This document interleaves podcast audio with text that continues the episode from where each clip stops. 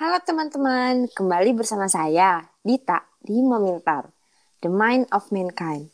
Kali ini, di The Mind of Mankind series ini, kita punya topik yang menarik banget nih, yaitu confirmation bias sebagai penyebab hoax.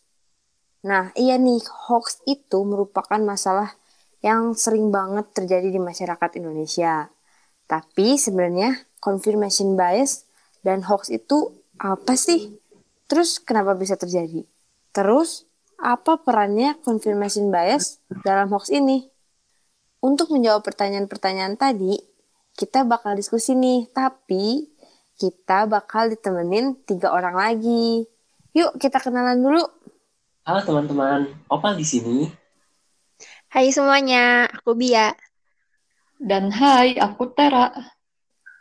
Hai Opal, hai Bia, hai Tera. Yuk ah langsung mulai diskusinya. Tapi sebelumnya pengen nanya dulu nih.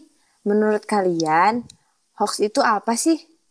Uh, hoax itu kalau sepahaman aku aja ya.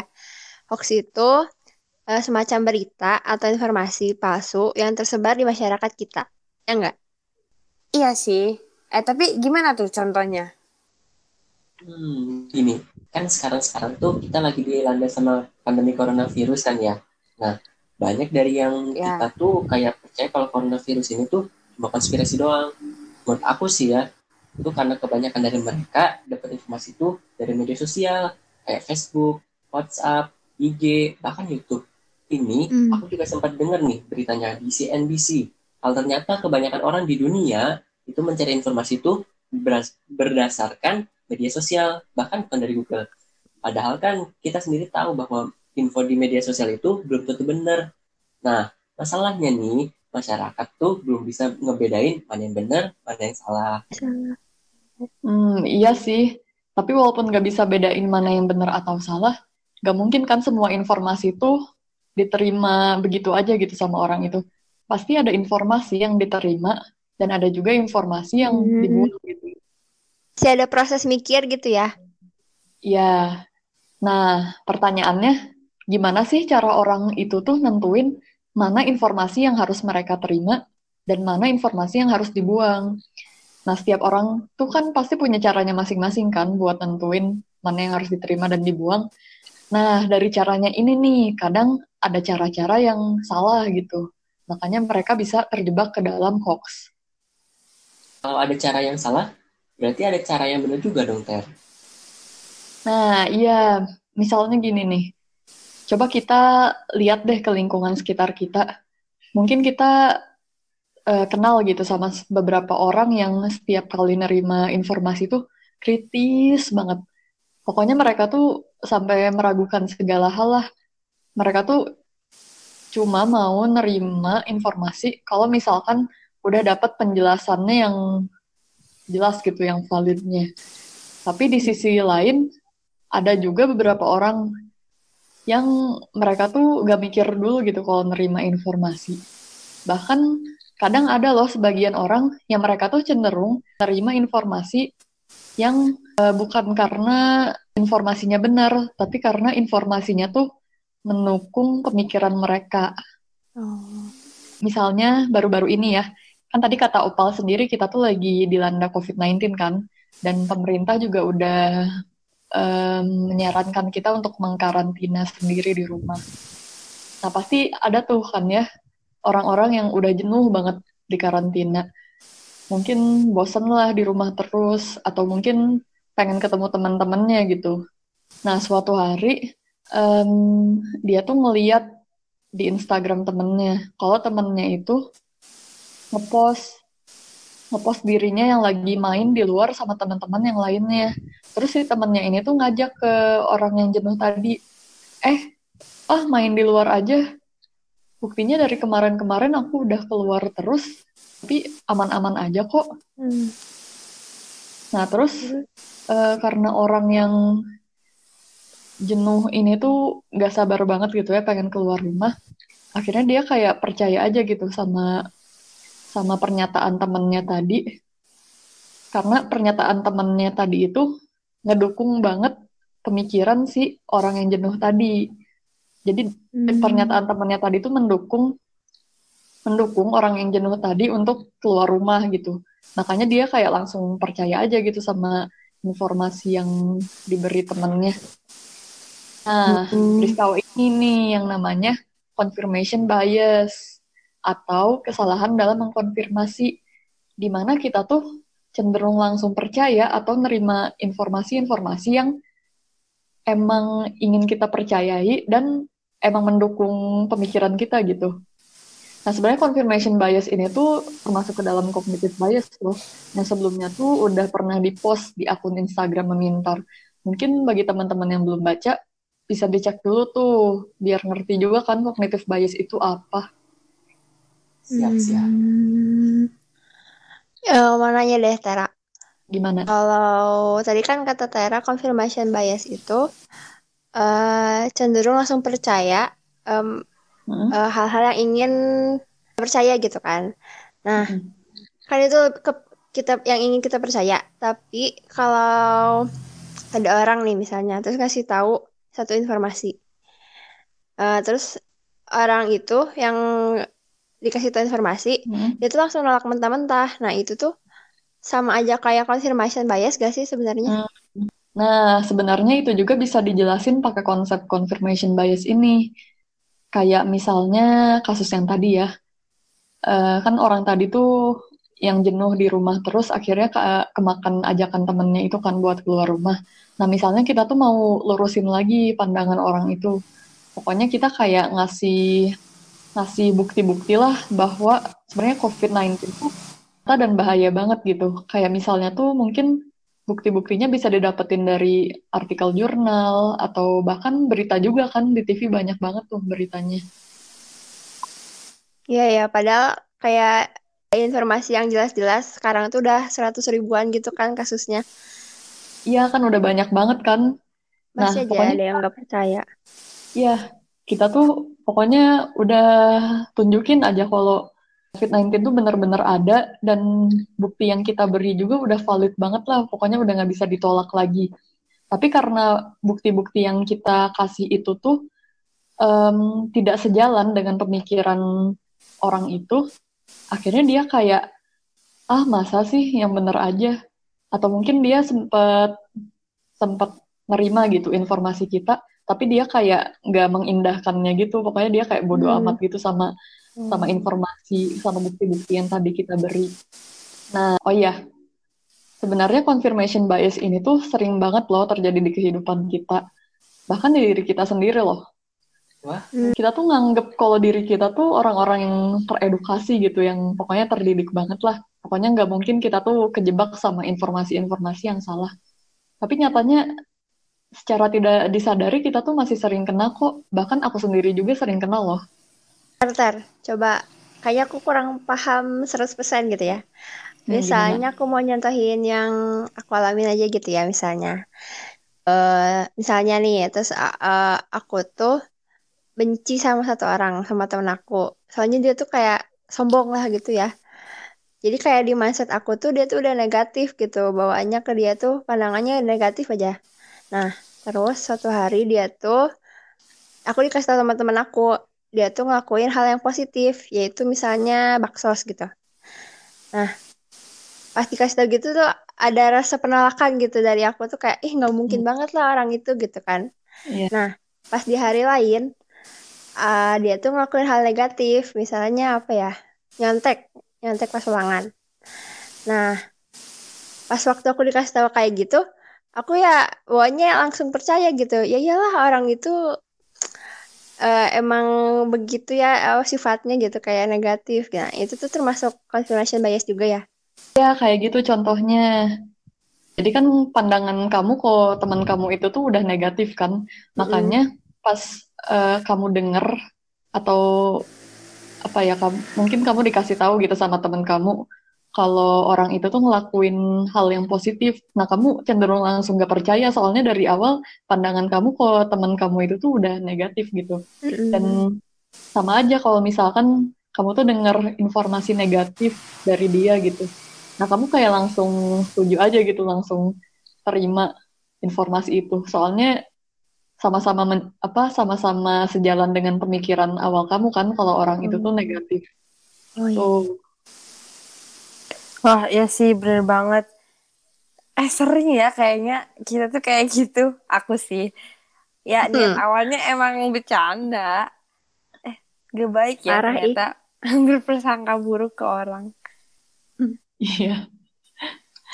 Oh iya guys, ini nih penting buat kalian ketahui. Jadi sebenarnya confirmation bias tuh ada banyak loh bentuknya. Nah gimana Total aja tuh? Ada tiga. Tiga. Pertama tuh bias interpretation, yang kedua bias search of information, dan yang ketiga bias memory. Nah, Hmm. kalau misalkan kasus yang tadi aku jelasin sebelumnya itu masuknya ke bias interpretation atau kesalahan dalam menginterpretasi suatu informasi. Nah, ada nih yang kedua namanya bias search of information, yaitu kesalahan dalam mencari informasi. Oh. Kayak gini nih contohnya. Misalnya aku tuh lebih suka Android daripada Apple. Terus suatu hari aku coba searching di Google. Pokoknya aku pengen cari tahu deh, kira-kira mana ya yang lebih baik antara Android atau Apple. Terus kan Hmm. nanti gitu kan banyak website ya. Pokoknya Hmm. banyak website eh, tentang yang ngejelasin mana yang lebih baik antara kedua device itu. Tapi nanti tuh aku cenderung bakal milih website-website yang menyatakan kalau Android itu lebih baik daripada Apple. Nah, sama juga kasusnya. Misalnya kan Dita cinta banget ya sama Apple. Ya. Dia, eh, Dita ngelakuin hal yang sama gitu. Eh, searching di Google buat nyari mana sih device yang lebih baik. Nah, nanti tuh Dita bakal cenderung milih eh, website-website yang menjelaskan kalau Apple tuh lebih baik. Baik. Gitu. Oh. Pernah ngerti kan? Tapi Iya sih, kayak ada daya tarik tersendiri gitu. Pasti ada sih kayak cenderung membela keinginan. Mm. Nah, kalau yang terakhir itu namanya bias memory atau Hmm. kesalahan dalam mengingat. Jadi katanya ya, orang-orang tuh cenderung mengingat informasi-informasi sesuai dengan pemikiran awal mereka gitu. Contohnya kan kayak kasus yang tadi nih, yang tentang Apple sama Android. Eh, misalnya Opal tuh netral banget lah, dia tuh pokoknya cinta kedua device itu. Mm-mm. Dan dia tuh mau nyoba ngasih aku sama Dita eh, fakta-fakta tentang kelebihan dan kekurangan kedua device itu gitu. Nah, Mhm. tapi itu nanti aku cenderung inget fakta-fakta yang menyatakan kalau Android itu lebih baik. Jadi aku tuh cenderung inget kelebihan-kelebihan Android dan kekurangan-kekurangan Apple aja gitu. Nah, Dita juga sama. Karena dia cinta banget sama Apple, akhirnya dia cuma mengingat fakta-fakta yang menyatakan kalau Apple itu lebih baik. Jadi lebih ke kelebihan-kelebihan Apple sama kekurangan-kekurangan Android gitu. Oh iya. Hmm, tar, tar. Tadi kan kamu udah ngejelasin nih Mm-mm. dari definisi, terus contoh sampai jenis. Tapi di samping semua itu, gimana sih cara menghindari bias itu? Nah, sebelumnya kita harus tahu dulu nih, apa sih yang menyebabkan confirmation bias itu muncul? Sebenarnya ada banyak banget ya faktor-faktor yang nyebabin confirmation bias itu ada. Tapi aku bakal nge-highlight di dua hal aja. Jadi yang pertama tuh ada yang namanya wishful thinking, yaitu keadaan di mana kita tuh menentukan suatu keputusan berdasarkan hal-hal yang dapat menyenangkan ego kita gitu. Jadi bukan karena bukti nyatanya emang kayak gitu, tapi karena Hmm. eh kita tuh nentuin keputusan tuh karena itu tuh hal hal yang menyenangkan ego kita gitu. Misalnya, Contohnya nih ya, misalnya lagi pemilu. Terus dia tuh pendukung calon nomor urut 10. Mm, Nah, pokoknya dia tuh ngefans banget lah sama nomor 10 ini. Sampai-sampai dia tuh nganggep kalau nomor 10 ini tuh yang terbaik gitu. Pokoknya nggak ada yang bisa menandingi nomor 10 ini. Nah, terus aku ngedukung calon nomor urut 11, aku tuh nyoba ngasih tahu ke Bia. Bia, tahu nggak nomor 11 itu tuh lebih baik loh dalam hal perekonomian. mm, Terus aku juga nggak lupa buat ngasih bukti-bukti yang menyatakan eh, pernyataan aku tersebut bahwa nomor 11 tuh emang lebih baik dalam hal perekonomian. Terus kalau hmm. misalkan kalian semua jadi biak, kalian bakal gak terima gak sih kayak apa ya muncul perasaan-perasaan gak enak aja gitu loh. Kalau misalkan kalian tuh um, udah percaya banget gitu sama suatu hal, tapi ternyata hal yang kalian percayain itu tuh salah, ya gak sih? Ya banget sih. Apa? Berat hati lah. Iya hmm, bener. Iya pasti kayak walaupun salah tapi pasti ada kesel gitu walau. Iya kan. Mm -mm. Terus yang kedua terbatasan otak manusia dalam memproses informasi. Nah, jadi kemampuan berpikir tuh ternyata ngaruh banget loh ke confirmation bias ini. Hmm. Tapi masalahnya setiap orang tuh kemampuan berpikirnya berbeda-beda berhubung isi keluarganya beda juga gitu. Mungkin ada orang yang uh, orang tuanya tuh emang udah pintar banget gitu sehingga kepintaran itu diwariskan ke anaknya. Tapi hmm. ada juga mungkin anak yang tumbuhnya di lingkungan yang kumuh gitu yang miskin. Akhirnya anak itu kekurangan nutrisi yang akhirnya menghambat perkembangan otak anak tersebut. Terus kan nah. lingkungannya nah, juga pasti beda-beda ya tiap orang. Sekolahnya pasti beda-beda. Iya, mm itu juga pasti beda-beda lah kemampuan berpikir setiap orang.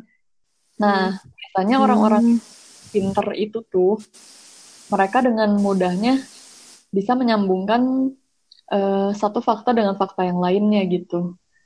Nah, tapi ada juga orang yang kalau dikasih suatu informasi tuh ya udah stuck aja di situ gitu dia tuh nggak bisa nyambungin informasi itu ke peristiwa-peristiwa lainnya gitu fakta-fakta lainnya gitu nah hmm. tadi kan udah tahu kan penyebabnya apa aja dari hmm. situ kita bisa simpulin nih apa aja cara-cara buat menghindari confirmation bias ini yang pertama yang wishful thinking tadi itu kan suatu keadaan di mana kita menentukan suatu keputusan berdasarkan hal-hal yang bisa menyenangkan ego kita kan. Nah, berarti hmm. di sini yang harus digarisbawahi itu kata ego. Sebelumnya kalian tahu nggak ego itu apa? Atau biar gampangnya egois deh. Biasanya kan aku nih suka ngejek temen aku, ih egois. Itu biasanya orang itu tuh yang itu nggak peduli sama orang lain terus kayak apa-apa mentingin diri sendiri. Gitu hmm. kan sih?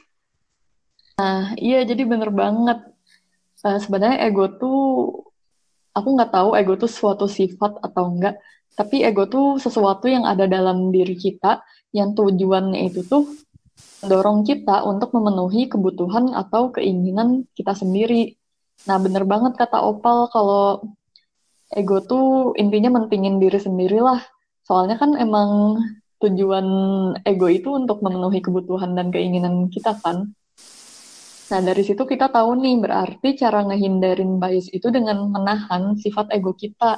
Oh. Pokoknya setiap kita menerima informasi, kita berhenti dulu deh sejenak.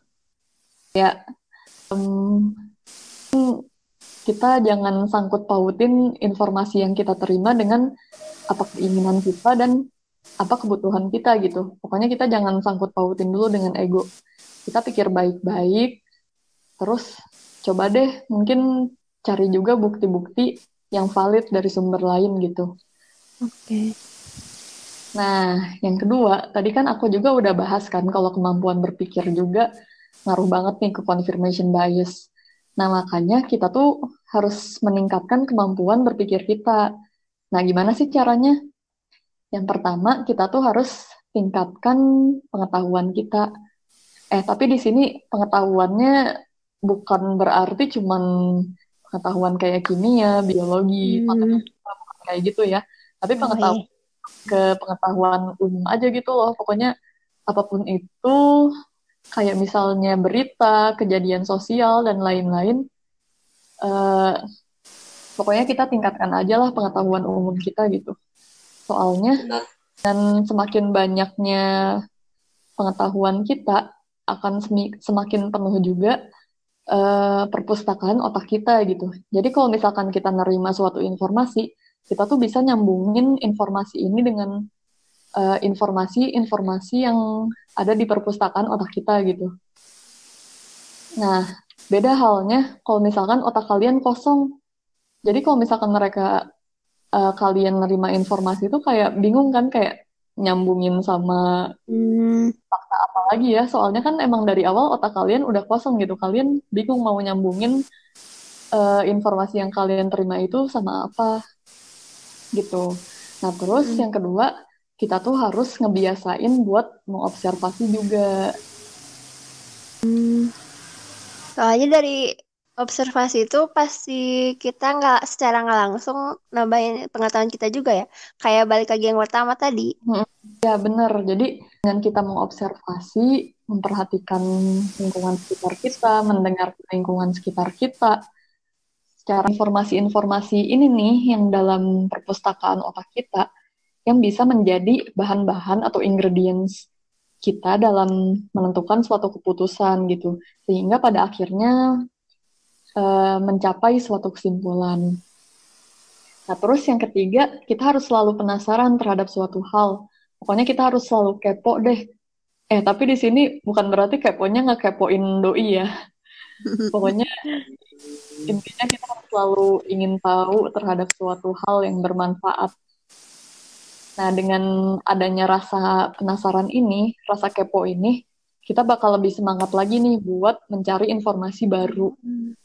Nah, selain itu juga, kita juga bakal terlatih untuk menyambungkan satu informasi dengan informasi-informasi lainnya gitu.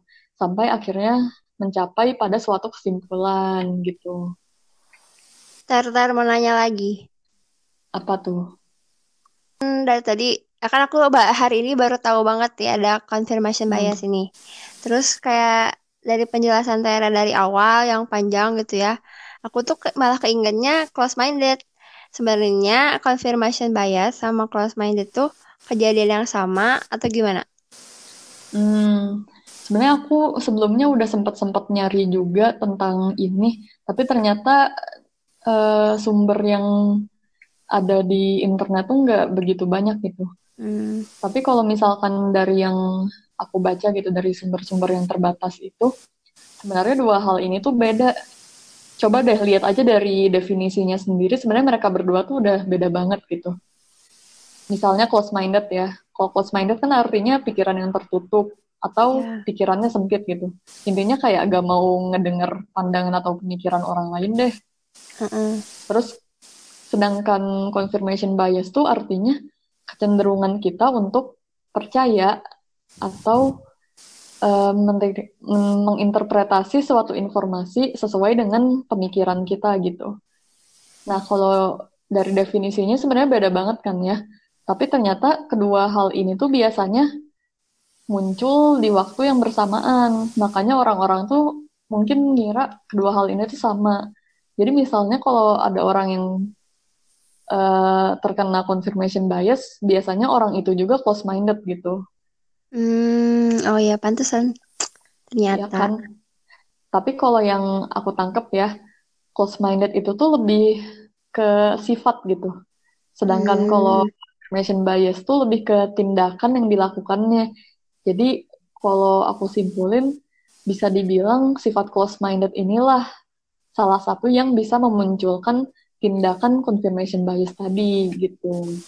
Hmm. gitu Ter. Wah ini udah beda beda banget ya penjelasannya. Mulai dari confirmation bias nyampe close minded. Wah kan ilmu pengetahuan tuh pasti ada manfaatnya ya kan Ter. Nah kalau dari ilmu ini kira-kira menurut Tera apa aja nih pelajaran yang bisa kita ambil? Iya iya. Hmm. Penasaran juga. Ya hikmahnya ya berarti. Ya. Uh, Oke. Okay. Tadi kan kita udah bahas kan ya ternyata confirmation bias tuh benar-benar nyata gitu. Benar-benar hmm. terjadi di kehidupan sehari-hari. Nah, dengan dibuktikannya teori ini, kita tuh jadi semakin sadar kalau confirmation bias ini tuh bisa terjadi pada siapa pun, kapan pun, dan di mana pun gitu. Termasuk pada kita-kita juga yang teredukasi. Hmm. Nah, hmm. aku berharap nih dengan dengan kita semua tahu teori confirmation bias ini, kita tuh jadi lebih berhati-hati lagi ketika mencari atau menerima suatu informasi. Uh, dan akhirnya mungkin kita lebih terdorong lagi untuk menerapkan cara-cara menghindari confirmation bias ini. Kayak misalnya sebaiknya ketika kita menerima informasi, baiknya kita berhenti dulu deh sejenak. Terus bertanya kepada diri sendiri, kira-kira keputusan yang aku ambil ini karena emang yang benernya kayak gitu, karena emang nyatanya kayak gitu, atau ini aku karena ngikutin keinginan aku aja ya gitu. Hmm.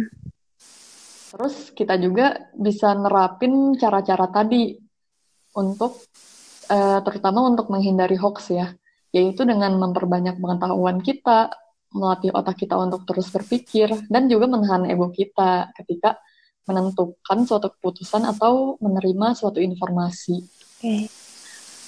Uh, eh, oh iya, terus ini sih yang perlu di highlight. Jadi ada suatu hal yang sebenarnya uh, ngaruh banget lah. Uh, pokoknya ini tuh mendorong kita jadi percaya pada hoax banget, yaitu emosi. Hmm, kenapa emosi? Nah, jadi tuh biasanya ketika seseorang udah terikat secara emosional gitu terhadap suatu hal, biasanya orang itu tuh bakal keras kepala gitu, kayak intinya kekeh deh sama apa yang dia pegang. Kayak Contohnya gimana? Uh, contohnya ya, misalnya gini nih, aku mau buat hoax nih ya. Uh, misalnya hoaxnya itu tentang penyiksaan siswa SMP oleh guru. Nah, aku tuh punya dua cara buat nyebarin hoaxnya. Yang pertama tuh uh, berupa teks, Terus teksnya aku sebarin aja di grup WhatsApp keluarga, pokoknya di media sosial aku sebarin. Nah, yang kedua juga sama. Yang kedua tuh pakai teks juga, teks yang sama, tapi bedanya aku di sini kasih foto yang ngegambarin ada anak teraniaya gitu. Hmm. Nah, kalau menurut kalian kira-kira orang-orang bakal percaya hoaxnya yang mana? Ke cara yang mana? Yang foto sih, uh, walaupun foto itu benar atau enggak, tetap aja pasti ada perasaan gitu hmm, bener kayak kalau ada ya makin yakin gitu kayak foto tuh semacam buktinya gitu. Jadi kita makin percaya hmm. deh. Itu kayak punya daya jualnya gitu loh. Hmm. nah, emang sebenarnya foto tuh bisa jadi bukti nyata kalau ternyata penyiksaan tadi itu benar-benar ada. Tapi ada hal yang gak kalah penting. Biasa foto-foto yang kayak gitu tuh yang munculin emosi pada pembacanya. Kayak mungkin pas pembacanya ngelihat foto itu tuh mereka bakal ngerasa mungkin kayak ih kasihan banget itu anaknya atau mungkin oh. beda ya keburu baper gitu lah ya, ya istilahnya. keburu, keburu kebawa emosi gitu. Hmm, akhirnya iya. karena udah terikat secara emosional itu mereka jadi lupa untuk berpikir untuk mengkonfirmasi apakah berita yang mereka terima itu benar atau salah. Nah jadi makanya ketika kita menerima suatu informasi juga sebisa mungkin kita singkirin dulu lah perasaan emosional-emosional. Walaupun mungkin berita yang kita baca atau foto yang kita lihat tuh emang apa ya kayak sedih banget gitu. Pokoknya hmm. ngebawa perasaan kasihan gitu ke kita. Tapi intinya kita jangan berperasaan apa-apa dulu deh ketika menerima informasi yang kayak gitu. Jadi kita berhenti dulu terus uh, coba deh pikirin baik-baik kira-kira itu beritanya benar atau salah nggak ya atau mungkin mencari sumber yang lebih valid gitu mengenai informasi tersebut gitu. Wah, Tera, bener banget sih. Biasanya emosi itu emang ngaruh banget ya ke pemikiran kita. Tera, ada lagi nggak yang mau kamu jelasin?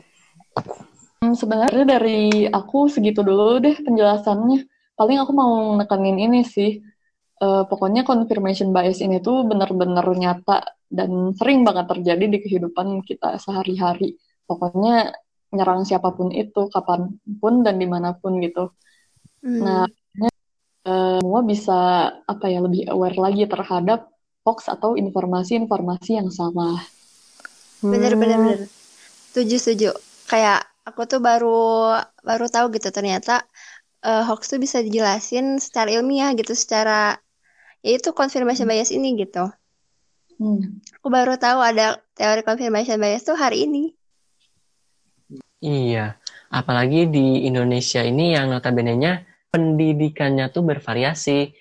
Pasti banyak banget yang kejebak hoax. Bener.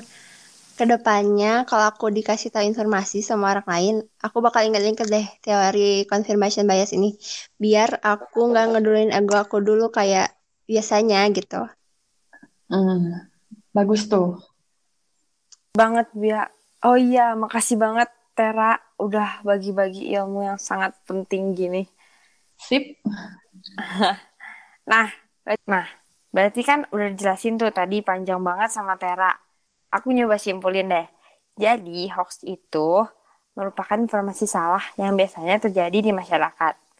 Hoax ini bisa disebabkan oleh confirmation bias. Confirmation bias ini sendiri ada tiga jenis. Pertama, bias search of information, kesalahan dalam mencari informasinya. Kedua, ada bias interpretation, di mana salahnya tuh dalam mengartikannya. Dan terakhir ada bias memory, kesalahan dalam mengingat informasi. Terus yang menyebabkan bias itu bisa karena wishful thinking, yaitu keinginan kita untuk menyamakan sesuatu itu sesuai dengan uh, keinginan kita dan keterbatasan otak manusia dalam menerima informasi. Nah, terus cara mengatasi confirmation bias ini, kita tuh bisa menahan sifat ego kita agar tidak mengganggu pemikiran kita dan juga meningkatkan kemampuan berpikir kita sendiri. Oke, okay, mungkin segitu aja dulu ya diskusinya. Semoga diskusi kami mudah dimengerti dan bisa diterapkan di kehidupan sehari-hari kita. Salam memintar. Sampai jumpa di podcast selanjutnya ya teman-teman.